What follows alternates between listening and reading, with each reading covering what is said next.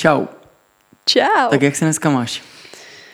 No dneska se mám zajímavě, protože právě sedíme v našem pražském bytě a je to vlastně, jsou to naše poslední chvíle tady, tak jak to známe, protože dneska odvážíme úplně poslední, poslední věci a vlastně tenhle byt opouštíme. Takže se mám tak hořko sladce, vlastně se těším strašně na to, co přijde, ale zároveň... Včera jsme to oplakali. zároveň tak reflektujeme, co jsme tady zažili a vzpomínáme a je to, je to dost dojemný. Takže, takže asi tak. Ahoj, já jsem Albert A já jsem Bára. a vítejte u našeho podcastu, který se jmenuje Vlnění.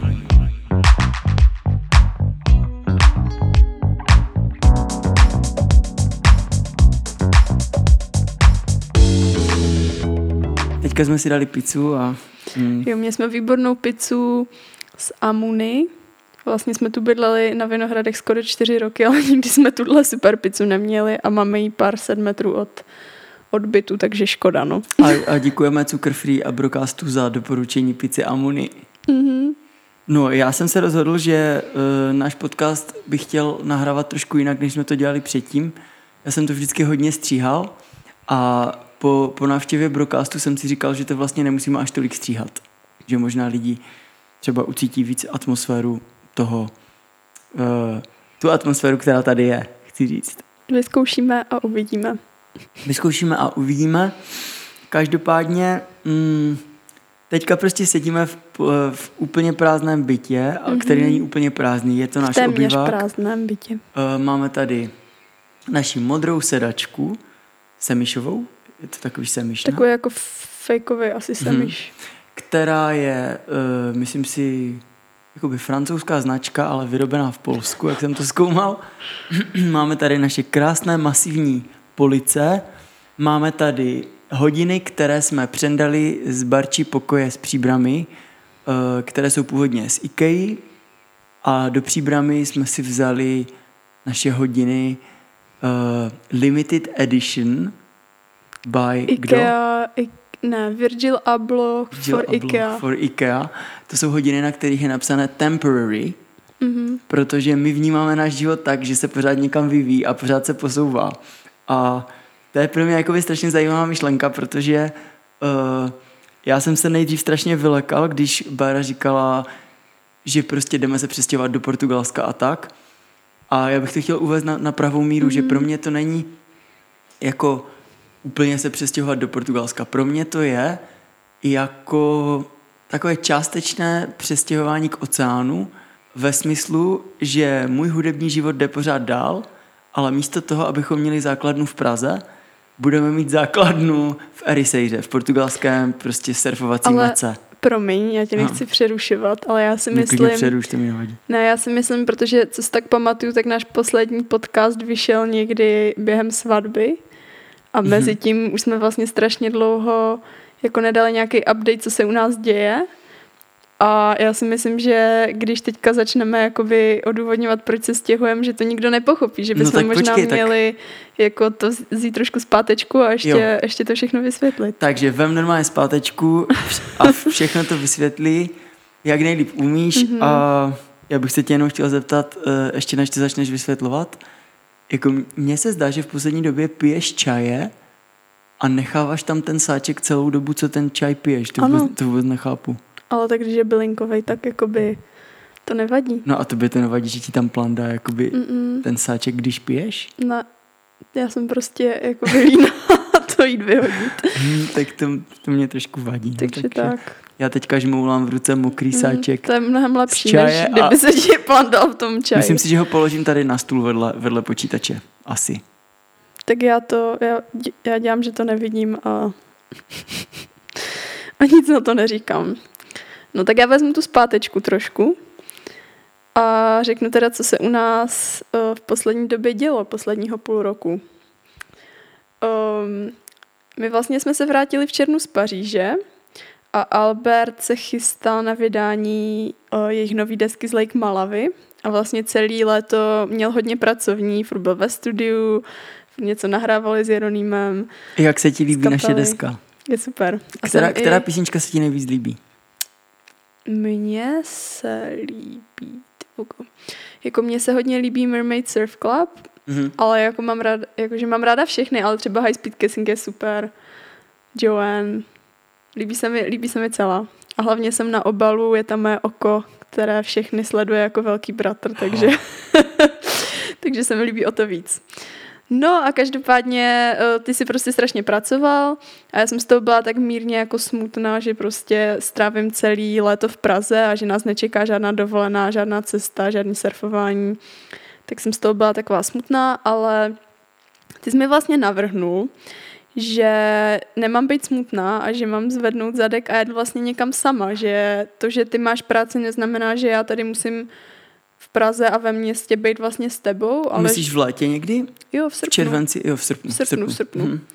My jsme se vrátili nějak v půlce července a pak vlastně se to tak nějak poskládalo, že jsem se domluvila s mojí kamarádkou Barčou, že že vlastně bychom spolu jeli do Portugalska, kde jsme parkovali naší žlutou dodávku a že bychom tam týden s tou Barčou byli spolu a pak ona by odjela a já bych tam vlastně ještě zůstala nějaký necelý dva týdny a byla tam sama. Jasně. No, chceš tomu něco dodat? No, já jsem rád, že jsi do toho šla, protože jsi přijela s tím, že ti to změnilo život, že jsi uvědomila strašně hodně věcí a já jsem to brala jako takovou rozlučku se svobodou, tvoji rozlučku se mm. svobodou. Myslím si, že byla hodně podařená a no. ze začátku jsi tam teda měla Barču, tak, takže vlastně jako jste trávili čas hodně, hodně spolu, hodně blízko sebe, že jo, tak spali jste spolu jakoby v autě, mm-hmm. což uh, je hodně takové, že myslím si, že jste si i blíž poznali. Určitě. A no a pak Barča odjela, ty jsi tam vlastně zůstala sama mm. a když jsi mi posílala nějaké selfiečka, prostě fotky, videa, tak já jsem z toho viděl, že jsi byla strašně šťastná a že a říkal jsem si, že si udělala dobře a byl jsem rád. Hmm. My vlastně jsme se pak s Barčou shodli, že jako pro nás obě to, byl vlastně, to byla vlastně dost transformační dovolená. To bylo asi poprvé, co jsem se takhle jako vydala, nebo jako respektive předtím jsem hodně cestovala sama, ale vždycky to bylo jako za prací. A tohle bylo, tohle bylo o dost jiný. A už jsme v Portugalsku jako byli vlastně hodněkrát, ale tohle mi nějak jako úplně změnilo vlastně jako úhel pohledu na svět. Já nevím, jakože já jsem tam zažila... Tak můžeš to nějak popsat? No, jako já jsem, já jsem tam zažívala jako asi největší pocit štěstí jako vůbec, protože my jsme tam s Barčou žili jak dvě bezdomovkyně. jako prostě jsme měli tu dodávku, ale ta naše dodávka je dost punková, to prostě není taková ta luxusní dodávka, co vidím na TikToku, kde mají lidi prostě sprchu a kávovary a já nevím co, jako to je fakt jenom prostě rám postele, Uh, pod tím jsou surfy a to je vlastně jako celý. Je to hodně, je to hodně basic, ale v tom je právě to kouzlo. A my jsme prostě spali všude na punk, jako vůbec jsme nespali v kempech, ale spali jsme na plážích a tam, kde jsem věděla, že je to jako v pohodě, že nás nikdo nevyhodí. A prostě sprchovali jsme se ve sprchách na pláži, jako vlasy jsme si nemili asi týden, měli jsme tam prostě jeden baťoch oblečení a byla to vlastně strašně jako minimalistická, punková dovolená, ale jako asi, já na ní podle mě budu vzpomínat jako na jednu z nejhezčích dovolených vůbec. No a můžeš říct, v čem to bylo, v čem to bylo transformační, nebo co jsi třeba uvědomila, co si nevěděla před odjezdem do Portugalska, nebo já mám ještě pocit, hmm. že, že ta tvé transformační, uh, že ty transformační momenty přišly hlavně, když tam byla sama, ne? No jasně, tak, t- tak to, ten týden s Barčou byl, te, bylo takový jako intro. Samozřejmě to bylo taky super, ale jako vždycky, když jste s někým, tak prostě to je, to je jiný. Jako když je člověk sám, tak si víc uvědomuje věci a může víc meditovat a více zamýšlet nad svým životem hluboce a já nevím co. No a vlastně tam se ještě stala taková jedna, jedna eskapáda, že nám někdo ukradl jednu SPZ z dodávky a my jsme, já jsem se s tou úplně složila, protože jsem věděla, že mě čekají další dva týdny v Portugalsku a že ta dodávka je vlastně moje všechno, jako můj domov, můj způsob transportace, hmm. prostě místo, kde mám surfy, kde mám věci, kde mám všechno. Tímto bych chtěl poděkovat Jardovi Bejčkovi, který mi po telefonu eh, v neděli večer eh, pomohl a já jsem mu vlastně zavezl velký techničák a on, on nám zařídil novou novou SPZ, novou českou SPZ a tu jsem pak poslal Báře vlastně poštou stálo to tři tisíce a za dva dny ji měla normálně v ruce, pak si to našroubovala s nějakým kolem jdoucím, prostě, který byl zrovna v kempu někde, kde zrovna spala. No a tím se vlastně problém vyřešil, takže Mhm. teďka máme, teďka máme vlastně na autě novou SPZ, Mhm. protože ji tehdy ukradli. No, ale to pro mě byl vlastně, nebo docela šok, protože já jsem taková v tomhle tom naivní, že já jsem si říkala, jo, to je sranda, ukradl nám SPZ, prostě strašně jsme se tomu s Barčou jako smáli, ale pak vlastně, jak jsme to psali všem našim známým, tak jsme zjistili, že je to docela velký problém, protože vy podle zákona nemůžete na silnici vyjet bez SPZky. I když máte jednu, tak i tak je to jako špatně a platí to plošně vlastně po celé po celý Evropě. A to je možná docela dobrý tip i pro lidi, co jako plánuje třeba dodávkou nebo nějakým autem uh, někam na výlet. Přivrtejte si SPZky nebo si nějak pojištěte auto, protože vlastně vy, když nemůžete udělat třeba to, co jsme udělali my, že mi Albert jako hodně rychle vyřídil novou SPZ a poslal mi ji a v podstatě mě zachránil, tak vy byste podle návodu na internetu, co jsem četla, se měli nechat normálně jako do České republiky odtáhnout. Což třeba v případě Portugalska, který je necelý 3 kilometr, 3000 kilometrů jako daleko, mm. Je docela drahá záležitost, Je to prostě pokud nemáš blbost. pojištění. No. Takže to mě docela překvapilo. Jako na policii vám nepomůžou vůbec, žádný papír, že jste byli okradený nebo něco vám nedá, je to prostě váš problém, takže to je jenom tip pro lidi, co takhle cestují, ať ti vědí. No tak tohle to byla ta epizoda s SPZ a, Mhm. no a pak si No tam a- vlastně zůstala sama. No přesně. No já jsem ještě, já jsem jenom chtěla říct, že jak jsme se bavili, že to bylo takový transpor, transformační a bylo to pro mě hodně jako zásadní, tak já jsem si vlastně tím, jak to byl punk a jak vlastně jsem šla mimo moji komfortní zónu tím, že jsme tam nebyli spolu, protože my jsme vždycky předtím jako cestovali za surfováním spolu, tak jsem si tak nějak jako uvědomila jako svoji sílu v tom, že dokážu prostě řídit jakoby dodávku, jakoby dokážu se pohybovat sama, dokážu jít surfovat sama a že vlastně jsem jako objevila takovou, takovou svoji sílu a cítila jsem se tam strašně dobře, že jakoby to mám ve svých, ve svých rukou. Jako samozřejmě, že jsem jako nejradši, když jsme spolu, ale že mi to dalo takovou jako, jako novou sebejistotu, kterou jsem asi předtím, předtím neměla, no. Je super. Hmm. Tak za to jsem byla, za to jsem byla hodně vděčná, no. No já, já jsem se taky docela bál, musím říct, protože, a nebyl jsem sám, tvoje mamka se taky bála, i, i moje mamka, nebo všichni, eh, kteří vlastně věděli, že eh, samotná holka nebo žena mladá prostě spí někde na, na parkovišti v dodávce, tak to je takové... Myslím si, že, že, že je dobré, že jsi byla jako opatrná a já jsem ti nejdřív strašně doporučoval, ať spíš někde v kempu, ale pak myslím si, že důležitější je spát na nějakých místech, pokud budete spát někde sami, zvlášť holky, spát na místech, kde, kde spává třeba v dodávkách, v těch karavanech víc lidí. Hmm. My máme takové místa v Portugalsku a myslím, že jsou všude, jako asi v každé zemi. A mně se vždycky líbí, když tam vidím třeba jakoby důchodce, kteří mají v tom karavanu televizi a večeří tam prostě s příborama prostě v jejich obrovském karavanu, tak mi to dodává takový jako klid a říkám si, jo, tak jako tady, když bude Barča spát sama, tak to je v pohodě. Ale já ti musím říct, že jsem se vůbec nebála. Že vlastně, když to srovnám s tím, když jsem třeba jezdila do Paříže, nebo jako tak, jako kdykoliv, kde jedu do Paříže, nebo do Londýna třeba, do New Yorku, tak jsem měla situace, kdy jsem se fakt jako bála skoro o svůj život a kdy jsem se cítila fakt jako nepříjemně. Hmm. Ale jako já jsem tě prosil, aby si přivázala ty, ty přední dveře k sobě, protože my máme takové popruhy a já, já vždycky, když, když chodíme spát v dodávce, tak prostě na doporučení vládí, se kterým jsme dodávku předělávali, tak dveře u řidiče a, dv, a dveře spolujezdce vlastně jakoby přikurtuju k sobě. Když by náhodou někdo odemknul dodávku nějak, ať už jiným klíčem nebo prostě nějakým drátem, tak vlastně fyzicky ty dveře nejdou jako otevřít, protože jsou přivázané k sobě. A to je podle mě super věc. A já, já jsem tě prosil, abys to dělala. A já jsem to se- samozřejmě nedělala.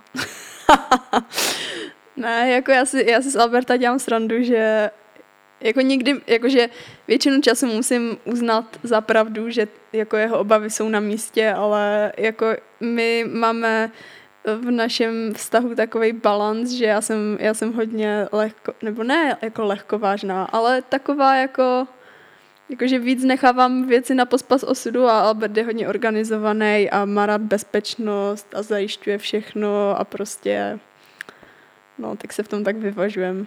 Ale jako dveře jsem nekurtovala, no. Tak já, já bych se chtěl ještě teďka vrátit k tomu, jak jsi říkala, že, že to byla pro tebe transformační cesta. Mm-hmm. No tak potom se zvrátila a měli jsme svatbu. Mm-hmm. Měli jsme hezkou svatbu, na kterou strašně rádi vzpomínáme. Měli jsme asi oba. svatbu. A měli jsme tam cymbálovku. Sice jsme měli asi 13 stupňů, uh, dost pršelo, mm-hmm. takže jsme čekali asi půl hodiny na to, než začne obřad. Já jsem teď půl roku po svatbě nesla vlastně moje bílý saténový lodičky a moje bílý hedvábný šaty do čistírny. Protože jsou hnědý. Protože jsou hnědý, no. Boty, boty prej mají tak hnědou barvu. Prostě. Jako 50% šanci na přežití, že uvidíme, no. Spíš, spíš jsem to vzdala, že, že jako to je jako poslední záchrana, ale myslím si, že z toho nic nebude, že s botama už jsem se rozloučila a šaty, šaty mm. to... Šaty už na sebe asi nikdy nevezmu, ale, ale chtěla jsem jim dát důstojnost v podobě čistoty. No a já, a já bych se teďka chtěl vrátit k tomu momentu. Eh, mně se vybavují dva momenty před naší svatbou, jo. Jeden, kdy si seděla přesně tady, možná si ležela nějak hlavou na opačné straně, na naší sedačce v obyváku tady na Vinohradech v Praze. A já jsem byl ve druhém rohu a hrál jsem na klavír a ty jsi mě nějak hecovala, jestli bych zahrál uh, Alicia Keys. Mm-hmm. To some people want it all a tak. A já jsem si říkal, ty to nemám šanci zahrát, to musím jako cvičit a tak. A nějak jsem to jakoby nakonec dal. Mm-hmm. A vlastně ten večer před svatbou jsme si tady společně zpívali, co, což děláme málo kdy. Ale fakt to bylo strašně hezké a pro mě to byl úplně takový moment, že trošku e, ze mě opadla nervozita, že jsem si říkal, no tak teď i, i kdyby svatba dopadla trošku blbě, tak jako tenhle ten moment byl, mm. byl hezký, chtěl jsem říct fajný. Ne, to bylo, to bylo strašně super. A protože my vlastně, nebo svatba je zajímavá, protože člověk vlastně je furt v takovém jako organizačním schonu, i když my jsme měli Verču, Verču Muškovou, která nám celou svatbu zorganizovala. Zdravíme Verču. Zdravíme a díky ní to bylo jako úplně super proces vlastně, jako naše organizační schůzky byly jako schůzky s kamoškou a vůbec jako, jako že my jsme se tak jako shodli vlastně ve všem, že to, že to fakt byla úplná pohoda, ale i tak mám pocit, že to že jako to byl docela jako, jako takový stres, ne jako, že bych od rána do večera někde lítala a něco zařizovala, ale jako, jako přece jenom tomu dáváš hmm. hodně energie a chceš, aby se to povedlo a já nevím, jakože, že furt se tak soustředíš na to, co přijde a na tu budoucnost. A to bylo poprvé, co vlastně jakože jsme si sedli a věděli jsme tak, jo, tak jakoby zítra je ten den, kdy se vezmeme, zítra je to, co plánujeme prostě posledního půl roku průběžně. A teď tady sedíme a jakoby víme, že prostě přijedou naše rodiny, přijedou všichni lidi, mm. co mhm. máme rádi, jakoby oslavíme to tady s něma, jako bude to super, ale teď je ten náš moment jakoby pro nás dva, mm-hmm. kdy vlastně oslavíme to, že jakoby, že se bereme a že to tak jako užijeme tady a teď a bylo to, bylo to strašně super. Jako byl, byl to vlastně jako top, já nevím, jakože top jakoby highlight z naší svatby pro mě aspoň. Že, že to bylo takový naše, jako že když už... Jako myslíš ten moment, kdy jsme si tady zpívali? Mm-hmm, že když už Aha. je ta svatba, tak vlastně ty, ty jako řešíš, že tam jsou ty lidi a chceš se jim mm-hmm, věnovat mm-hmm. a furt jak, strašně rychle to uteče, že jo, ale tohle fakt jakože si to tak pamatuju dobře, že to bylo strašně takový naše, no. Mm. No a potom ještě druhý moment a ten byl, uh, ten se týkal právě Portugalska a k tomu bych se chtěl dostat. Mm-hmm. No, tak já, já to ještě uvedu vlastně, jaký jsem měla myšlenky, když jsem tam byla sama, sama v té dodávce. Mm-hmm, to bylo super. No, tak já vlastně, já jsem vždycky každý večer prostě zaparkovala tu dodávku. Šla jsem se kouknout na ten západ slunce, který jsou v Portugalsku podle mě nejhezčí. A tak jsem koukala na to moře a říkala jsem si, ty vogo, jakoby já jsem tady tak ráda, jakoby tohle je přesně, přesně to, co chci jakoby v životě dělat, jakoby tohle, co naplňuje moji duši, jakoby moje srdce úplně prostě jako, jako největší štěstí, ale takový jako ne jako úplně intenzivní pocity nějaký euforie, ale takový, že jakoby vím, jakože vím, že jsem na správném místě a i moje intuice mi strašně říkala, že jakoby že ať, ať to jakoby následuju, že, že prostě to, co cítím, nebo to, co zažívám, když jsme u moře a když surfujeme, že to je to, to ono, jakoby ten, ten důvod, jakoby proč, proč žijeme a že vlastně tenhle ten pocit mi strašně chyběl v Praze, protože v Praze Jakoby v Praze mi to přijde, nebo celkově ve městě, mi to přijde fajn, když člověk má jakoby nějaký pracovní povinnosti a má nějaký smysl v tom, prostě, že má schůzky, dělá nějaký svůj projekt pracovní a tak.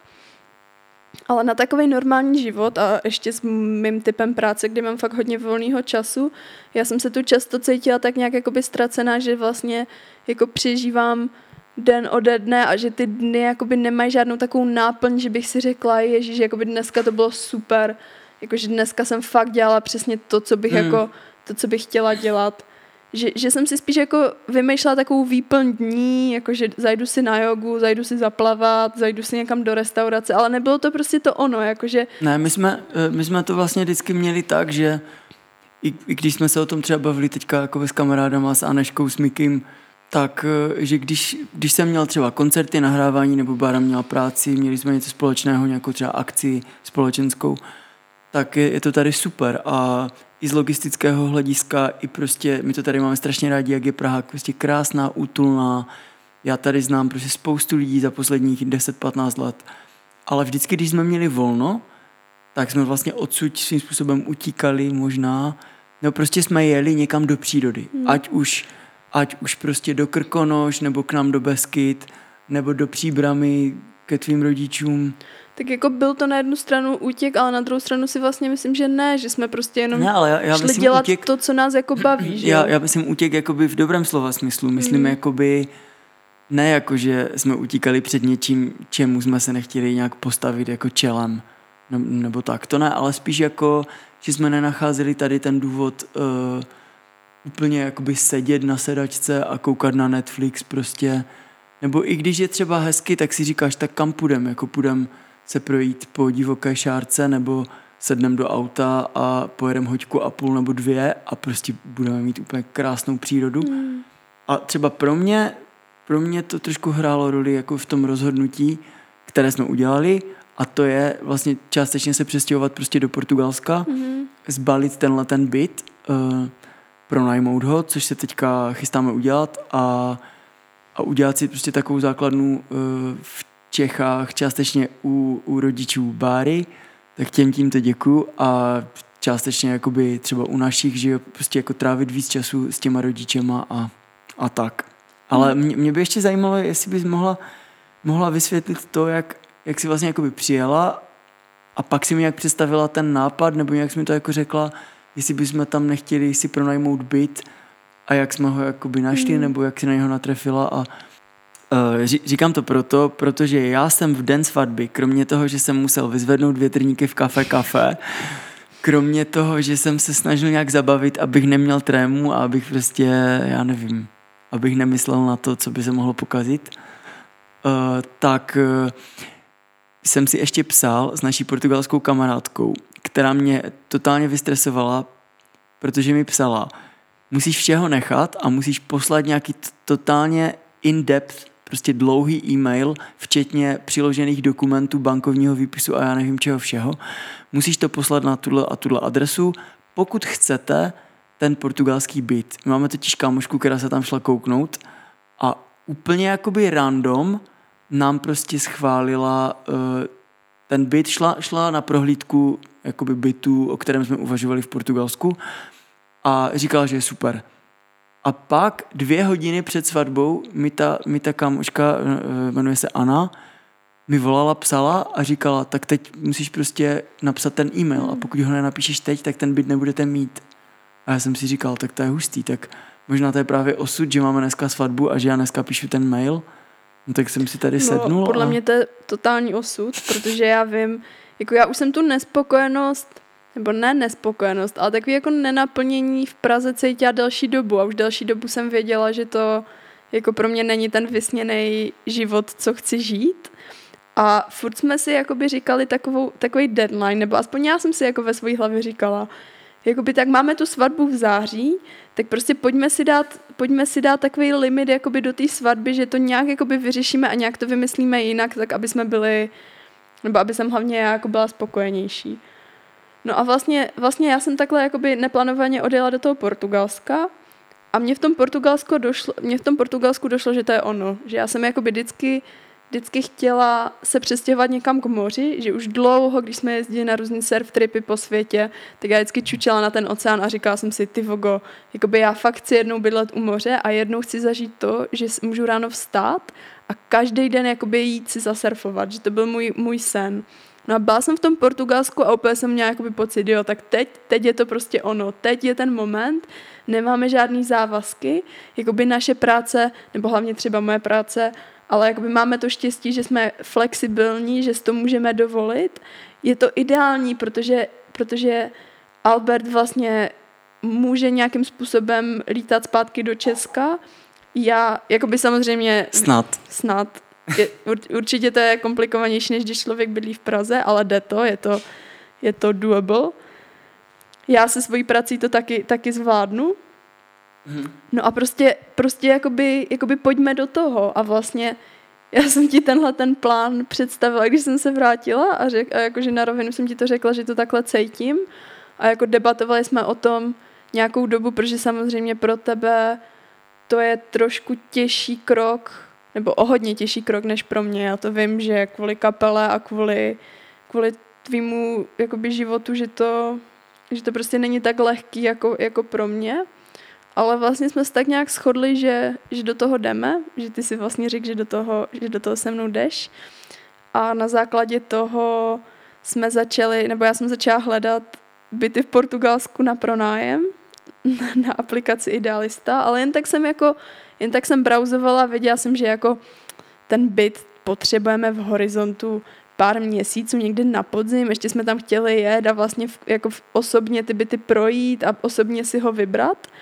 No ale narazila jsem na tak super byt, že jsem normálně poslala odkaz našemu kamarádu. Ne, ukázala jsem ho tobě a ty si říkal, no ten je super, tak do toho jdem, tak to pojď zkusit. A prohlídky byly v den naší svatby a vlastně k pronájmu to bylo od začátku října. Což, což bylo 17. září, byl den naší mm. svatby. No ale což bylo vlastně celkově jakoby mnohem dřív, než jsme tohleto, než jsme tohleto plánovali. Ale, ale vlastně to vyšlo, naši kámoši měli čas, takže jsme se s nimi domluvili, že v den naší svatby oni se tam půjdou za nás osobně podívat. Ale prostě mně přijde úplně vtipný, jak ten vesmír jakoby funguje a má smysl pro humor, že já si říkám, já si dávám jakoby limit, jo, tak do svatby se to nějak vyřeší. A v den svatby my jsme na mobilu a vlastně říkáme, jo, jdeme do toho a píšeme ten mail, jako kde se vlastně představujeme a vysvětlujeme, proč se stěhujeme do Portugalska, že o ten byt máme zájem. A že to vlastně jakože pak dva dny na to nám ta paní píše, jo, tak my jsme si vás vybrali jakože z hodně, já nevím, kolik mohla mít zájemců, třeba z deseti zájemců si vybíráme vás, sice jste tu nebyli osobně, ale nám se tak líbí, takže do toho jdeme a prostě první já si myslím, takhle klapnu. Já si myslím, že jsme se jim líbili, protože jsem jim poslal náš videoklip Paris. Dou, tak to bylo tím. A, a, doufám, že to bylo tím, no. A takže teďka takový live update. Uh, Máme pronajatý byt od 1. října do 1. října na rok v Portugalsku, mm-hmm. ale to neznamená, že já tam full time žiju. Myslím si, že to ani neznamená, že Barča tam full time žije. Eh, třeba teďka momentálně máme koupenou letenku na nějakou polovinu ledna a budeme tam asi měsíc, měsíc a půl, pak se vrátíme zpátky. Já bych tady měl mít eh, nějaké koncerty s kapelou. Ještě před odletem děláme s fanouškama takové fanouškovské setkání a strašně se na to těším, protože myslím si, že pro hudebníka není nic lepšího, není lepší motivace, než se potkat s těma lidma, eh, pro které vaše muzika něco znamená a kteří to fakt poslouchají a uvědomil jsem si, že mi to chybí, když byl covid. Takže teďka, když má prostě někdo chuť se se mnou potkat z těch našich fanoušků, což většinou mají, tak já se s ním vždycky potkám rád. No takže teďka jsme vlastně se bavili o tom, jak jsme přišli k tomu našemu bytu. Až nás uvidíte na storičkách, že prostě, tak to tam asi uvidíte, že uvidíte náš obyvák, uvidíte náš prostě, máme tam dva balkony, mm-hmm. ten jeden je na jich, tam je teplo, druhý je na sever, tam je vítr. Tam není teplo. Tam není teplo.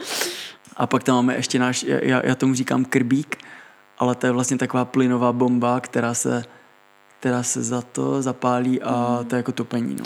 Bohužel v Portugalsku se netopí, i když vlastně v zimě tam je takových jako přes noc 10 stupňů, že jo, takže vlastně v těch bytech je dost zima, že by se to topení klidně i hodilo, ale prostě Portugalci netopí, má jenom krby, takže my tam nějak musíme přežít vlastně tu zimu s tou plynovou bombou a s elektrickým topítkem. Tak A schválně. uvidíme, no. no. Uvidíme, jaký to bude. Odjeli jsme na konci listopadu a teď se vra- budeme vracet po dvou, po dvou měsících vlastně, tak jsem sama zvědavá, jaká bude, jaká bude zima v Portugalsku.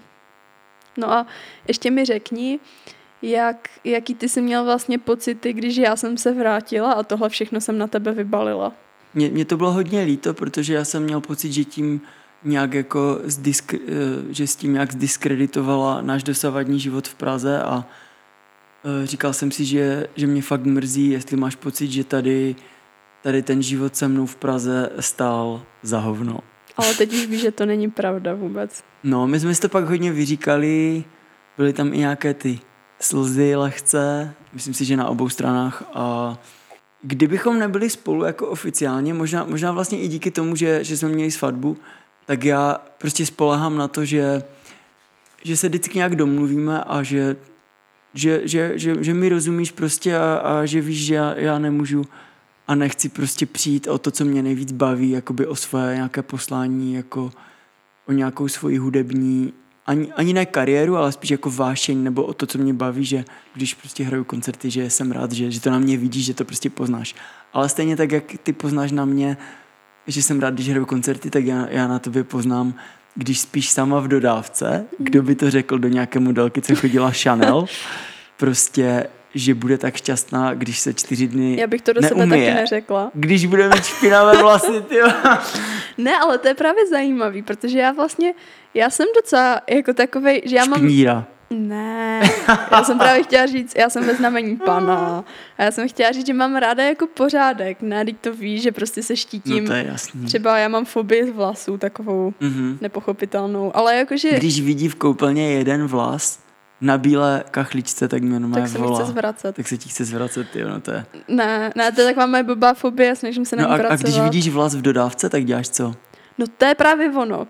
Jakože my jsme procestovali už hodně míst a často jsme bydleli v takových jako, jako v pohodě ubytováních, ale vlastně já jsem se tam jakoby necítila, do, nebo nedokázala jsem se tam tak uvolnit, protože mi přišlo, že tam není jakoby čisto, že já mám takový zvláštní požadavky jako na čistotu. Třeba?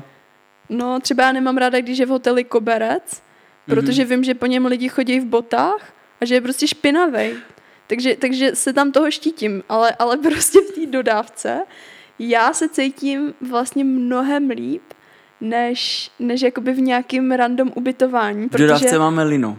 v dodávce máme lino, ale já tam mám prostě smetáček, jakoby každý ráno si to tam zametu, ale to je tak malý prostor, že tam to jakoby neřeší, že tam je někde nějaký vlas. Pohoda, pohoda. A prostě, ale hlavně seš celý den venku. A já vždycky říkám, jakoby ta, ta přírodní špína, jakoby já nevím, písek, mm. bahno, nějaký, nějaký štěrk, já nevím, cokoliv, to je jedno. Tak mně to vlastně nepřijde špína, mně to prostě jakoby, já nevím, jako ze mě tohle všechno opadne a já jsem se cítila úplně jakoby free divoženka, spokojená. Tak to jsem rád. A můžu se tě zeptat, uh, jak jsi užil Vánoce? Vánoce?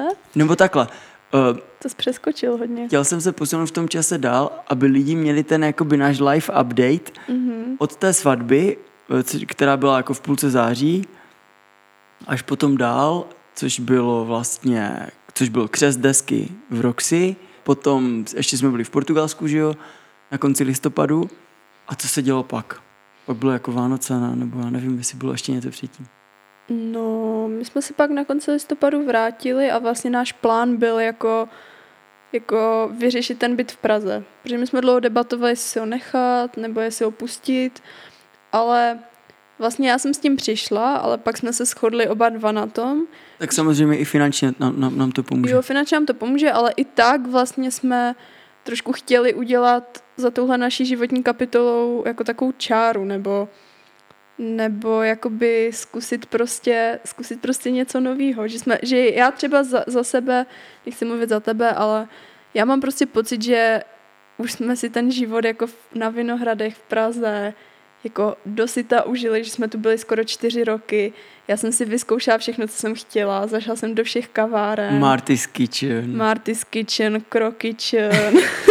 Všechny prostě kavárničky, kus koláče, dobrůdky, mm, kus koláče, jakože ten jsme to, měli na svatbě, kus koláče, zdravíme taky. Je to mega super, ale prostě jako mám čas, mám pocit, že je čas se jako posunout někam dál, jakože že vstříc jako hmm. nový nějaký životní kapitole a možná se i tak jako uvolnit, protože ta Praha je tak vlastně super a tak komfortní, že člověku se z ní jakoby nechce, ale je ale jakoby tak ho to postupně, já nevím, jako mě to tak začalo ubíjet, že to bylo takový rutinní a fakt, fakt vlastně jsem hledala každou příležitost, aby jsme mohli z ní odjet pryč. No prostě zkrátka, už tady nebudu říkat moje deep, deep myšlenky, ale... To říkej klidně, to je podle mě právě dobré. Jo, já nevím. No ale prostě jsem cítila jako, že je čas odejít. A i vlastně pak jsme měli nápad, že bychom třeba si ten byt mohli nechat na půl vlastně s našima kamarádama, ale tak jsme si sem sedli a představili jsme si, že jsme tu dál, že jsme tu třeba další rok, že ten byt jakoby si necháme a už jsme z toho vlastně neměli, mm. neměli radost, jo. Takže pak, když jsme se fakt rozhodli, že ho chceme pustit, tak následoval měsíc intenzivní konmary, Chceš jako, říct, co je to KonMari? Jako prakticky vystěhovávání a uklízení a vyhazování starých mm. věcí, které nám nedělají radost, mm. ale ten proces nám dělá radost. Ten proces nám dělá radost a myslím si, že v průběhu toho procesu nám i došlo, že vlastně se chceme víc uchylit jako k nějakému minimalismu, ne? Jakože já mm. jsem měla úplně... Jako mít pár párů kalhot, mm. prostě pár triček, tři mikiny, jako a vědět, že, že to člověk nosí a a nemít prostě plnou skříň věcí, které vlastně třeba rok nemáš na sobě, dva roky nemáš na sobě a vlastně nechápeš, proč je máš ve skříni. Já jsem měla prostě úplně intenzivní pocit, jakože je čas se vlastně zbavit těch starých věcí, co mi nedělají radost a udělat si místo jakoby na, jakože na tu novou kapitolu, na, jakože na to, co mě čeká, jakože prostě jako, jako fakt jako pořádný restart, refresh. Reset. Vzít si, to, jakoby vzít si do toho nového roku jenom to, co mám fakt ráda. Jako mm. klidně, ať je toho pár, ale že mě fakt, mě se strašně ulevilo, jo, protože já dřív jsem jakoby nakupovala tak normálně, jakože měla jsem, jakože ráda jsem si kupovala věci na sebe, ale vždycky třeba jsem si něco koupila, bavilo mě to chvíli, pak už mě to nebavilo, bylo mi líto to vyhodit, tak jsem to viděla v té skříni, snažila jsem se to na sebe brát, ale necítila jsem se v tom dobře nedělalo mi to radost. A vlastně mě to strašně jako vysávalo, jakože mi to vysávalo moji energii, moji náladu, ještě když se v tom člověk necítí dobře, tak pak jakoby to ovlivňuje tvůj den, jak se cítíš. A teď já mám jakoby třeba polovinu věcí, než jsem měla, já nevím, v září, jakože jsem toho fakt vytřídila hodně, ale že vlastně mám jakoby ze svého oblečení nejlepší pocit, co jsem kdy měla. A dělá mi radost, že se kouknu do té skříně, vidím tam všechny ty věci, co mám ráda, prostě po nějaký šáhnu a jakoby je to. A nemusím jakoby hodinu hledat, co teda jakoby nevypadnou na mě ze skříně mraky, mraky nějakého oblečení, co nemám kam nadspat. Mm-hmm. Mám v tom pořádek, je toho pár, vyjde se mi to tam hezky a jsem jako nadšená. Já teďka možná řeknu něco, co, co, co bys nečekala, nebo čemu, no. si, čemu si budeš divit. Ale jak říkáš, že máš ze svého oblečení nejlepší pocit, co jsi kdy měla, No tak já mám jako z tebe pocit takový nejlepší, co jsem kdy měl. Fakt? No a jak jsi říkala, že, že, by se, že máš pocit, že je čas se v životě někam posunout, tak podle mě, podle mě se ti to daří, podle mě se ti to povedlo a uh, já myslím, že, že za to vděčíš i dalším lidem a dalším jako okolnostem kolem tebe a jedna z těch okolností je Verunity. Já nevím, jestli o tom chceš mluvit, nebo jestli to třeba chceš jenom trošku zmínit, ale já jsem to prostě chtěl říct, protože mě jenom jako, jako tvého partnera, teď můžu říct manžela, mě, mně se líbilo to jakoby pozorovat a přijde mi uh, Verunity Veronika Navarro strašně jakoby zajímavá a hodně jako přínosná pro lidi, kteří se prostě s ní vydají na nějakou cestu, ať už nějaký kurz, nebo připustí nějaké video, nebo poslechnou si podcast. No, jo, tak já to, já to určitě ráda řeknu. Já jsem na Verunity narazila přes Janiny podcast. Cukr free. Z Cukr free. A vlastně to byl podcast o hojnosti, o penězích. No a ona vlastně v tu dobu propagovala jakoby svůj kurz hojnosti, který jsem absolvovala, to byl takový jako, jako slabší odvar, ale už tehdy mi to přišlo jako strašně super a strašně mi to otevřelo jako oči v mnoha ohledech. No a já jsem byla, jakože jsem odebírala její, její newsletter a pak na mě vyskočilo jakoby v září, že právě plánuje takový kurz Žít sebe. No a já jsem tak nad tím jakoby uvažovala, že by se mi to docela líbilo, ale tak jako se mi spíš nechtělo. Proč se ti nechtělo? Já nevím, já jsem si tak nějak říkala, jo, to je takový další jako kurz, stejně to je furt to stejný dokola. Už to Možná v tom hrály roli ty peníze taky. Možná, jakože, já nevím, prostě nějak mě to jakože nelá, jakože mě to lákalo, ale nějak jsem si nechtěla dovolit, že bych do toho fakt jako šla. No a pak, pak nějak vlastně před tou svatbou jsem ještě řešila nějak víc věcí a fakt jsem měla jakoby intenzivní pocit, že do toho chci jít. Tak jsem do toho jakoby skočila a řekla jsem si, jo, jakoby já to pro sebe udělám. Byly to, jsou to jakoby tři měsíce intenzivního online kurzu, jako seberozvojovýho a říkala jsem si, jo, tak prostě kdy jindy než teď, teď se stěhujeme do Portugalska, teď prostě nás čekají velké změny a co lepšího jako přitom vlastně řešit než sebe a nějaký svoje jakoby duševní zdraví a jakoby duševní pohodu. No a ten kurz mi prostě totálně změnil život. Jakože ve všech, ve všech ohledech prostě bylo to strašně super. Doporučila, já nevím, jestli, jestli Veru bude ještě dělat jako nějaký další, další běh. Eh, můžeš říct v jakých ohledech? No úplně ve všem, jakože... Tak, tak řekni příklad. jakože já nevím, jak třeba... Já jsem takový člověk, co, co jako... Já jsem byla od mala prostě strašně jako snaživá, furt jsem chtěla mít samý jedničky, furt jsem jako, jakože jako, že jsem byla taková, že jsem, že jsem furt všechno kontrolovala, snažila jsem se a měla jsem pocit, že jakoby bez práce nejsou koláče, ale byla jsem na sebe taková tvrdá a je hodně jako kritická. A vlastně i třeba v komunikaci s jinýma lidma, že, že že jsem se hodně kontrolovala, že jsem se bála být sama sebou a jakoby se tak uvolnit a já nevím se projevit, ale vlastně jakože a, a i v tom třeba já jsem, já jsem měla docela dost, dost úzkosti, hmm. uh, no dost jsem měla úzkosti a dost jsem třeba i řešila jakoby svoji pleť, tak to asi hodně, hodně lidí ví. Ale, ale tak ta pleť samozřejmě jakoby fyzická, ale hlavně pro mě byla jako, jako psychický problém, že mě to prostě fakt trápilo a jako každý den jsem to řešila. Měla jsem z toho úzkosti a tak.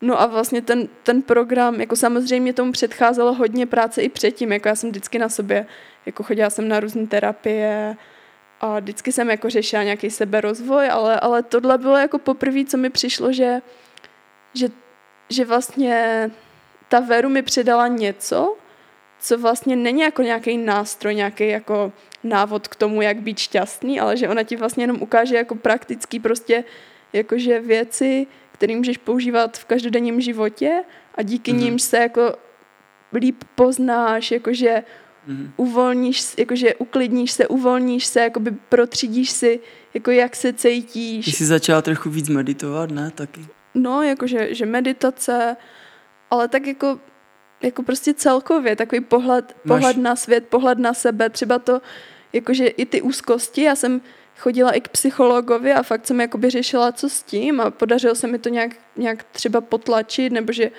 že, že hmm. chvílema to bylo fakt jako špatný, že, že jsem měla úzkost každý den pořád a nemohla jsem jakoby dělat přes den skoro nic, že mě to fakt omezovalo, pak se mi to podařilo jakoby omezit, že, že jsem měla úzkosti jako výjimečně, ale furt mě tak nějak jakoby provázely tím životem ale já jsem se jich jakoby bála, že já jsem se jakoby vůbec bála cítit tu úzkost a bála jsem se jakoby, co to pro mě znamená a jak se k tomu mám jak se k tomu mám postavit. A jako, jako že se za to jako trestala, nebo že se z toho bála jako... Ne, spíš jako jsem nevěděla, jak se k tomu postavit, že vlastně mm-hmm. ty máš úplně jako hrozný pocit, který tě svírá jakoby na srdci nebo v břiše a jakoby vlastně ti, ti znemožňuje dělat cokoliv jinýho že vlastně nemůžeš jako pokračovat v tom běžném životě, protože máš jako takový strach, ale vlastně z ničeho. Mm-hmm. A ty vlastně se toho strachu bojíš, protože to je hrozný pocit a chceš, aby to přestalo, ale to vlastně nepřestává, že jo? Ty jakoby se akorát rozptyluješ hlavu, ale ten hrozný pocit jako dál přetrvává, on se furt snaží prodrat a já jsem vždycky měla pocit, že cíl je jako se rozptýlit a myslet na něco jiného a jakoby Jo, prostě, prostě najít, najít nějaké lepší myšlenky, nebo prostě přijít, přijít na jiné myšlenky, jo. takhle. Ale třeba, třeba jakoby jsem vlastně zjistila, že to je opak toho, co je potřeba udělat, protože naopak je, je lepší adresovat, protože i když to vypadá, že ten pocit přichází od nikud, jako bez, bezdůvodně, tak spíš jsem zjistila, že u mě to je jakoby pocit, který je potlačovaný, který je jakoby, že to je nějaký strach nebo, nebo nějaký poc, nějak, nějaká emoce, kterou já vlastně se bojím cítit, protože se bojím toho, co to pro mě bude znamenat. A tím pádem jakoby se od ní snažím utíkat, snažím se dělat něco jiného, abych na ní nemyslela, ale tím ona je jenom horší a jenom do mě dál jakoby víc a víc ťuká a říká, ne, počkej, koukni se na mě, koukni se mi na zoubek, jako co vlastně znamenám. Jakože, a já jsem říkala, ne, ne, já ti nechci vidět, já ti nechci vidět. A bylo to horší a horší a takový začarovaný kruh. A vlastně mi došlo, že, že prostě jakože ty emoce a ty strachy, že my tady nejsme od toho, aby jsme jakoby potlačovali a utíkali před nimi, ale naopak, aby jsme jako adresovali, aby jsme je prožili a vzali si z toho to, co, to, co nám mají říct. Tak to byla jedna, jedna z takových třeba věcí, co mi, co mi změnila prostě život. No. Přijdeš si víc EZO? tak asi, jo, asi určitě. Asi, asi kdybych tady šla hodně do hloubky, tak si hodně lidí řekne, že jsem blázen. Já jsem si říkal, když jsem tě tak jako pozoroval během toho kurzu Verunity, že já jsem vlastně hodně EZO. Ty jsi ale... ještě víc EZO než já. No ale bojím se to dávat najevo. Já mám pocit, že by mě lidi uh, v online Insta uh, komunitě nějak jako odsoudili, ne? nebo že jako tím nemyslím, že bych chtěl nosit víc batikované trička, ale, ale vlastně jako by jsem dost ezo. Ale nějak ale to jsem... jakoby nedávám najevo, nebo možná, možná vlastně to nemusím dávat najevo, možná to ta hudba, jakoby uh, ty hlubší věci, jako vlastně hudba řekne za mě a nemusíme se o tom bavit teďka jakoby hmm prostě tu omáčku kolem. Ale já si myslím, že vlastně vlastně většina lidí je nějakým způsobem ezo nebo je spirituální. Jakože každý, každý člověk řeší své emo, emoce, pocity, teď pře, přece jinak to jakoby nejde. Já doufám, že náš prezident bude víc ezo. doufáme, doufáme, že náš nový prezident bude meditovat. jo, fakt, fakt upřímně. To, to je asi jediná první a poslední politická vsuvka v tomhle podcastu. Jestli někoho budete volit, tak volte tak, aby byl hodně ezo a aby, ho, aby hodně meditoval nebo meditovala. Ne, to si samozřejmě děláme srandu, volte koho chcete. Uh, mě, mě teďka napadlo, když, když, když jsi říkala, měla jsem úzkosti, když, že mi bolelo břicho a tak, uh, teď v poslední době si taky měla úzkosti a taky tě bolelo břicho. A bylo to, když se stal bankovní podvod. Ty jsi a... vytáhnul na světlo moji černou díru. A teďka prostě vytáhneme na světlo to, co se stalo tady v předsíní, když si zavazovala boty. Mám, a... podcast, že, mám pocit, že tenhle podcast bude hodně o mně a že... Ne, tak to je jakoby o nás, že jo? O, o mém životním drama posledních Ne, měsíců. to ne, to ne. Jako, já bych chtěl, aby tohle byl live update, aby eh, lidi, naši kamarádi, fanoušci, prostě, kteří tohle to poslouchají, eh, aby věděli, co se s náma děje, od naší svatby, která byla prostě v září, mm-hmm. přes Vánoce, kdy jsme zrušili dárky, já jsem dal Báře karabinku za 99 korun. A, a, a vlastně, já tobě plišáka. Ty, ty, ty mě plišáka. Ale strašně se nám ulevilo. My jsme teda uh, to zrušení dárku nejdřív proběhlo v Třinci, s tím, že s tím přišla moje mamka, ale fakt se nám hodně ulevilo, že nemusíme prostě zhánět miliardu věcí a možná to bylo i v rámci toho minimalismu, který teďka jakoby hmm. víc ctíme, víc cítíme a A vlastně to paradoxně byly asi moje jako nejpohodovější a nejklidnější Vánoce vůbec. Hmm. Ráda bych tuhle tradici přenesla i do dalších let, pokud budou všichni pro. Já taky. A teď zpátky k bankovnímu podvodu. Ježiš. Takže, uh, můžu se tě ptát na takové jako rychlé otázky a ano, ty budeš ano. odpovídat? Já, já jenom chci říct, že kdo třeba neví k tomu detaily, tak mám vyloženě highlight jakože vintage podvod na mém Instagramu, takže mm-hmm. tam mhm. se můžete dozvědět víc. Asi není potřeba tady zabíhat do nějakých úplně šílených detailů. Tak já, já udělám, já ti položím pár takových mm-hmm. jako rychlých otázek, jo? Mm-hmm. O kolik peněz jsi přišla? No, asi o 150 tisíc, ale vlastně pak jsem zjistila, že 10 tisíc z toho mi přeposlali na můj druhý účet, a dalších 33 tisíc se mi vlastně nějakým, doteď pro mě trošku záhadným způsobem vrátilo, takže dejme tomu nějak 110 tisíc. Mm-hmm. Co se vlastně snažila udělat? Jako ty se snažila prodat tepláky, tepláky za, za cenu 100 korun, že jo? Ty jsi šla na Vinted, nebo Vinted, to je jedno, a prodávala tam tepláky za stovku a přišla si o 150 tisíc. Uh, ano, je to pravda. Řekla si, nebo ty jsi hodně o sobě říkala, když si tady brečela, že jsi úplně blbá, že jsi kráva a tak. máš, má, máš pořád tenhle ten názor? Uh, no bije se to ve mně. Jakože, jakože třeba nedávno jsem byla na policajtech, protože tam potřebovala ještě něco objasnit, něco doplnit. A jako vlastně jsem ten příběh musela říkat od znova, ale fakt jako detailně a říkat všechny ty kroky, které jsem jako podstoupila a všechno, co jsem si jakože psala, jaký informace jsem dala. A já jsem si že furt duchu říkala, ty vogo, já jsem tak blbá, jakože, jakože furt, se, furt mám takový jako pocit, jako jo, jako byla jsem na jednu stranu blbá, a furt jsem se měla potřebu jako obhajovat před tím policajtem a jako říkat mu, víte, já vím, že jsem blbá, ale prostě, prostě, jako, já už bych to znovu neudělala, ale stalo se to, no. A on říká, jo, ale já vás vůbec nesoudím, teď vás je tolik, jako my to tady řešíme každý den, že já to, já, já, vás, já to jenom musím zapsat, jako já, já vás vůbec nesoudím, že hlavně soudím já jako sebe, no. Můžu další otázku? Mm-hmm. Včera jste říkala, tak možná si to budeš pamatovat, Jaká je průměrná částka, o kterou Češi přicházejí v těchto těch podvodech jako Vinted a tak? Myslím si nějak 160, takže jsem ještě pod průměrem.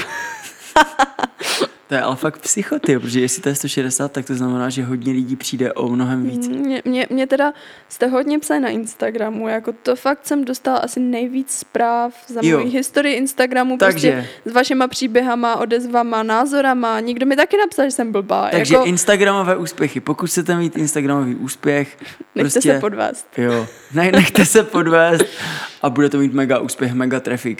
Uh, můj, moje nejúspěšnější... Proto jsem to ale neudělala. Jen aby jsem to, chápu, to, to na... Ale uh, chtěl jsem jenom říct, uh, tvůj nejúspěšnější content na Instagramu je bankovní podvod.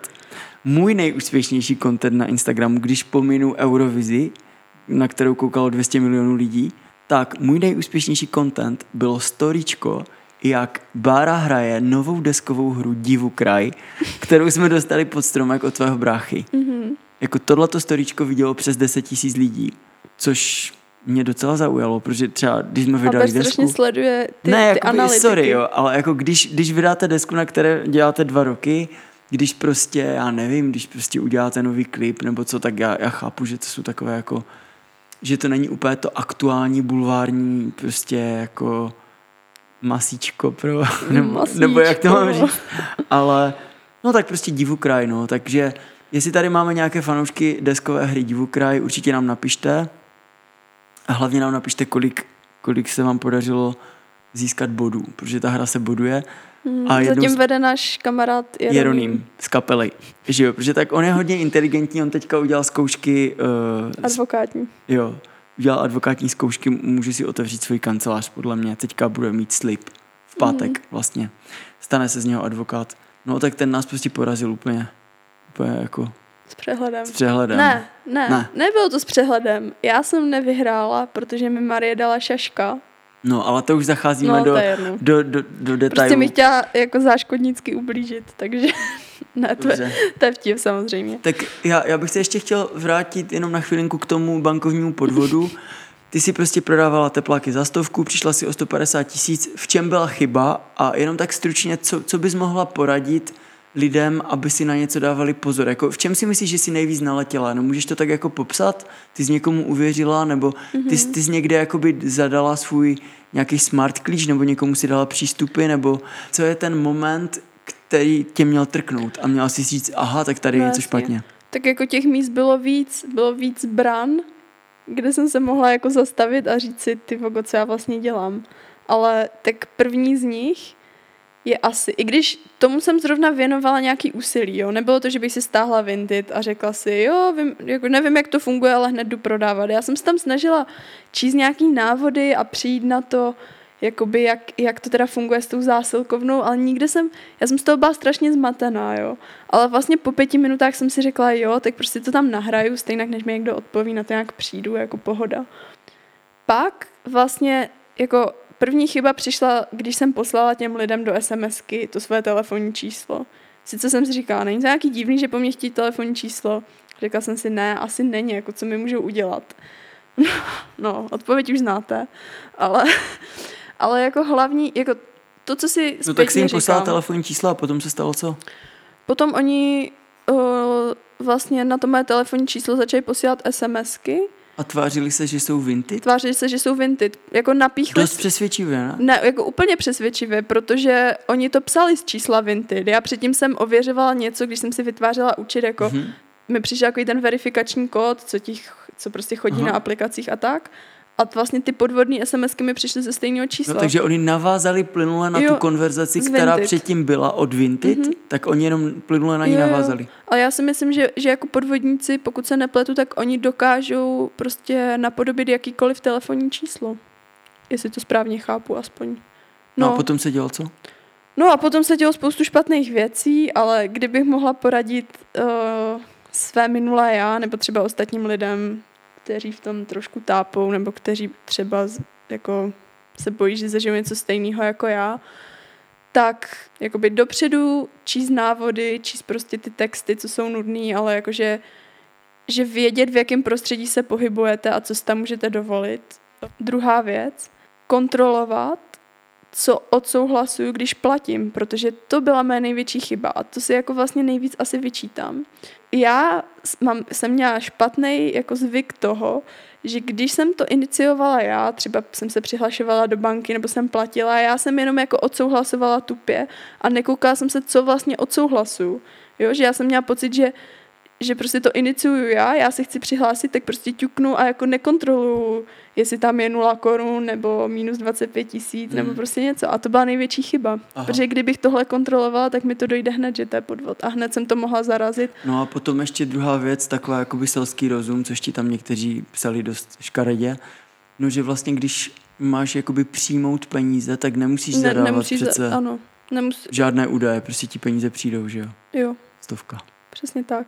Takže to je další chyba, no a prostě, prostě jako být fakt opatrný na své osobní údaje. Já jsem pak zpětně zjistila, co vlastně všechno se dá dělat s tou bankovní identitou, protože já jsem vlastně prozradila tu svou bankovní identitu a to teda je průser jako největšího kalibru, protože oni vlastně skrz tu bankovní identitu můžou udělat fakt jako cokoliv skoro, že si můžou vzít úvěr a dostanou se na katastr nemovitostí. Jakože, jakože Mhm. ta bankovní identita má větší pravomoci, než jsem, než jsem věděla. Takže jako zpětně jsem vlastně ráda, ja- jak, jakože já tomu říkám taková facka od vesmíru a že vlastně ta facka byla ještě, jako samozřejmě to bylo hodně peněz, ale ještě to byla docela jemná facka, protože tak, jak jsem to nedořekla, vlastně hodně lidí mi psalo a ty případy jsou ještě horší, jo, že třeba si právě přesně vzali úvěr, nebo jako i někdo mi psal, že třeba někomu vzali 8 milionů korun, jo, to je úplně, to je prostě šílený. Hmm. Možná vlastně další tip dobré je, co jsem si říkala, že vlastně není dobrý vsázet všechny karty na jednoho koně a možná si vaše úspory rozdělit prostě na víc míst. Já jsem si to hned pak vlastně dala na nějaký spořící účet, ke, který, ke kterému nema, není jakoby jednoduchý přístup, že bych musela podepsat nějakou smlouvu, aby mi ty peníze někdo dal. Ja- jako část svých úspor, aby prostě jste ty úspory neměli všechny na jednom místě, protože pak je průšvih, když oni se takhle někdo k vám jako dostane, takže vám můžou prostě během jako strašný chvilinky vycucnout všechno. Možná ještě nějaké ty limity, ne? Nebo Jo, něco. jo, limity určitě na kartu a taky vlastně pojištění, no, proti No. nějakým internetovým rizikům. Takže všem vám držíme palce. A vlastně ale i sami jste určitě sobě. chytřejší než já, takže... Ne, tak to já, já, já si nemyslím, že, že, že jsi nějaká blbá nebo něco, ale teda f, eh, není zač. ale, ale facka od vesmíru to trošku Jo, byla. byla, Bude, no. Budem si dávat teďka pozor. Ale je, je vlastně další věc, co jsem si uvědomila, jakoby zpomalit. I na tom mobilu tak celkově, že člověk někdy se snaží jako dělat věci strašně rychle, strašně Hmm. jako už to mít hotový. A když bych v tu chvíli, my jsme zrovna odcházeli na nějakou akci, jakože jsme byli ve dveřích a já jsem prostě si psala s podvodníkama, myslela jsem si, jak krásně prodávám tepláky. Tak jako Mm. vlastně, když bych si sedla, v klidu si tě zeptala, jakoby nechvátala bych, tak se mi to nestalo, no. Tak to je takový ponaučení prostě do života.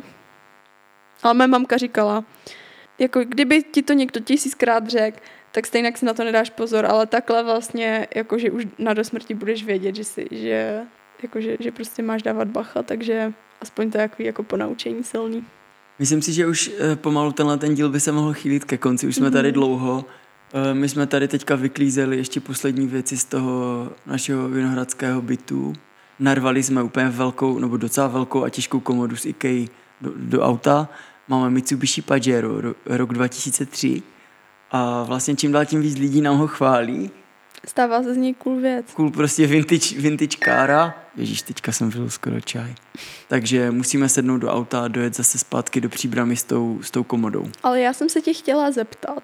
Mhm. Jo, možná bych udělala takovou jako rubriku na závěr, když opustíme ten... Já jsem totiž měla nápad, že uděláme tuhle nostalgickou epizodu v tom našem prázdném bytě předtím, než ho opustíme.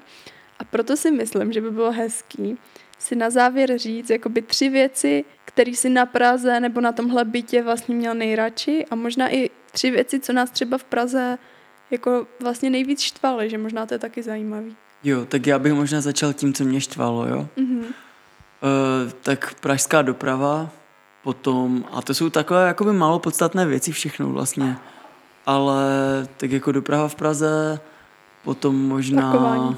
Cože? Parkování? Ještě možná hovínka od psů. ne, ale to, jsou- to jsou všechno takové malicharné věci.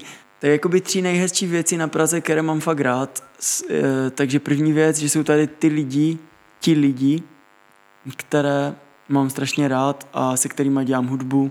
Ať už to je Jeroným, Krištof, e, Lukáš Chromek, David Kandler, prostě Matyáš Vorda nebo Pája Plašil, náš nový klávesák, Honza Uvira, to je úplně blázen, prostě na klávesi borec. A vůbec všichni, se kterými jsme kdy, kdy dělali, ať už nějaké akce, um, nebo prostě jako koncerty, eventy různé. No a takže tady tahle ta komunita jakoby pražská, teďka nedávno tady byli u mě Emma s Jordym, tady, tady prostě v obyváku seděli a tak jsem je učil nahrávat zpěvy. Učil jsem je hudební produkci, nějaké jako základy.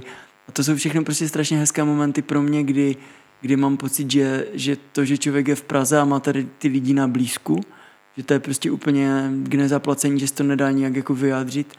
A takový hezký moment, co si pamatuju, je, když byl covid, nebo nějak tak, když, když končil covid, prostě když jsme nahrávali desku, tak uh, Michal, můj kamarád, který pořádá Maja lesy, tady měl kousíček od nás 200 metrů, takové super, super jako studio, nahrávací studio, prostě, které nám poskytl na nahrávání desky. A já jsem si vždycky došel pěkně pěšky, jenom v mikině, až do takové překrásné vinohradské vily a tam jsme nahrávali desku. A tam jsem měl ještě klavír, který jsem si koupil z druhé ruky a to bylo pro mě úplně takové jako, jakože ráj. Prostě ráj, ráj pro muzikanta v tom, že jsem tady měl všechno, všechno, co potřebuju. Měl jsem tu tebe, jakoby svůj domov a měl jsem tam jako studio a tak. Ještě co mám na Praze hodně rád, eh, je vlastně jakoby Česko, musím říct. Nebo jako, jako ten fakt, že když nejsme hodně dlouho v Česku, tak mě pak normálně potěší, když mi někdo řekne třeba dobrý den. Víš, že jakoby slyším, slyším tu, ten jazyk. Mě to vždycky chvíli štve. Někdy mě Jo? to tak trošku zaštve, jakoby v letadle, jakože už zase ty Češi. Jo, ale Ale, ale pak jsem vlastně taky Hmm. vždycky, jakože já mám strašně ráda Česko, ale to je takový ten instinkt, jakože mám pocit, že všechny národy otravuje jejich vlastní národ, když cestují. No, já nevím, ale- Jo, ale to říkají mám- angličani, Němci, Asi jo, Němci asi říkají, jo. nikdy nepojedu na Malorku, protože tam jsou samý Němci, to je. Jasně, no. No a, a co, co, co máš ráda ty? Co je pro tebe za poslední tři roky, které jsme tady strávili jako Hmm. mm, takový highlight Tak to už jsem ti říkala, jako mně se hodně highlightů uh, pojí... s jídlem? Ne, jako to taky, ale to není tak jako jídlo je všude. Ale s naším bytem. My prostě tohle byl náš vysněný byt. Já jsem ho koupila asi před pěti lety. Vlastně ten byt je jakoby můj. Mhm. Ale my jsme tady zažili strašně super momenty, jako když jsme se sem vlastně poprvé nastěhovávali, to byl jakoby obou dvou náš takový, takový první jako opravdový domov, který byl jenom náš. Jak jsme si tady všechno zařizovali, prostě nefungoval nám výtah, takže jsme nosili do pátého patra prostě 30 kilový krabice z Ikea. A, a potom, potom ta karanténa byla hrozně hezká, že jsme tady Mhm. fakt museli spolu strávit hodně času Hmm. a zpívali jsme si Dolly Parton z vinilu. Bylo Jako to super. pro mě vlastně začátek covidu a karanténa byly, bylo jedno z nejhezčích období, protože my jsme do, jako předtím žili úplně jiný životy. Fakt jsme hodně, dva, hodně oba dva cestovali. Já jsem byla furt někde a strašně mi chyběl ten pocit toho být někde doma. A jako my jsme vlastně do té doby ani nevěděli za prvý, jaký to je třeba si nakoupit plnou ledničku a moci vařit a moci naplánovat, co budeme dělat. A jako toho být spolu v kuse třeba víc než měsíc. To se nám Mhm. nikdy předtím nepodařilo. Nikdy. Mm, Já si myslím, že ani na tři týdny. No. Mm. Jakože, takže to pro mě bylo fakt poprvé a tenhle ten byt, jakože mám na něj strašně hezký vzpomínky, je krásný, je na krásném místě. Hned, jak jsme sem poprvé vešli, jak jsme cítili, že je tu super energie, takže na ten, jako na ten už jsme včera oplakali a na něj budu vzpomínat fakt jakoby s láskou, no. Tak to byla asi moje nejoblíbenější věc v Praze a pak, jak říkáš, taky to, že jsme tu za těch za ty skoro čtyři roky poznali fakt hodně lidí a udělali jsme z té kamarády a vlastně prostě pozvali jsme je k nám, hráli jsme tady deskové hry, jakože jen tak jsme tady seděli, objednali jsme si něco k jídlu. Tak to, to pro mě byly taky jako jedny z nejhezčích, z nejhezčích vzpomínek. Už jsi zvykla, že jsi paní Černá? No, to mi přišla otázka tak jako od nikud, Hm? mimo kontext. Ne, je to tak 50 na 50, vždycky, když se představuju do telefonu, tak říkám, no už tak 70 na 30. No ta, ta otázka není úplně odnikud, protože uh, teďka, když, když zaklapneme počítač, když uh, ukončíme nahrávání tohohle, tohohle dílu, tak já vezmu do ruky šroubováček a No. odšroubuju naší, nevíš, jak se tomu říká, nějaká Jako jmenovka? jmenovka, jo. Taková měděná, pozlacená jmenovka, kterou jsem nechal udělat kdysi dávno, na míru, protože aby přesně seděla do, do takové díry vedle dveří tady v bytě Mm. a je na ní, na ní napsané Albert a Bára. A příjmení tam není. A to je Mm. právě super, protože to je jakoby timeless. A tady tuhle jmenovku si vememe sebou a budeme ji mít prostě tam, kde budeme doma. A já ji schválně jako nevezmu do Portugalska, protože pro mě to je ještě takový jako work in progress a uvidíme prostě, až, až budeme mít třeba někde nějaký jakoby domek, nebo až, až se někde zase usadíme ještě potom dál, jako v čase, myslím, tak tam to zase přišroubuju a, a bude to super. Ale je to dojemný. Je to dojemný, protože když to říkáš, tak jako by mě se skoro chtělo brečet, protože, protože je to prostě konec jakoby super kapitoly. Jakože, že fakt krásný kapitoly, kdy jsme vlastně si zařídili náš první domov, poprvé jsme se spolu cítili jakože fakt doma, prostě v tomhle bytě jsme se zasnoubili, vzali jsme se, jakože zažili jsme toho fakt strašně hodně, ale jakoby mám vlastně pocit, že odcházíme jakože v tom nejlepším. Že, že já mám pocit, jak když jsem jako tenista na vrcholu kariéry a říkám, tak já jdu dál jakoby v životě.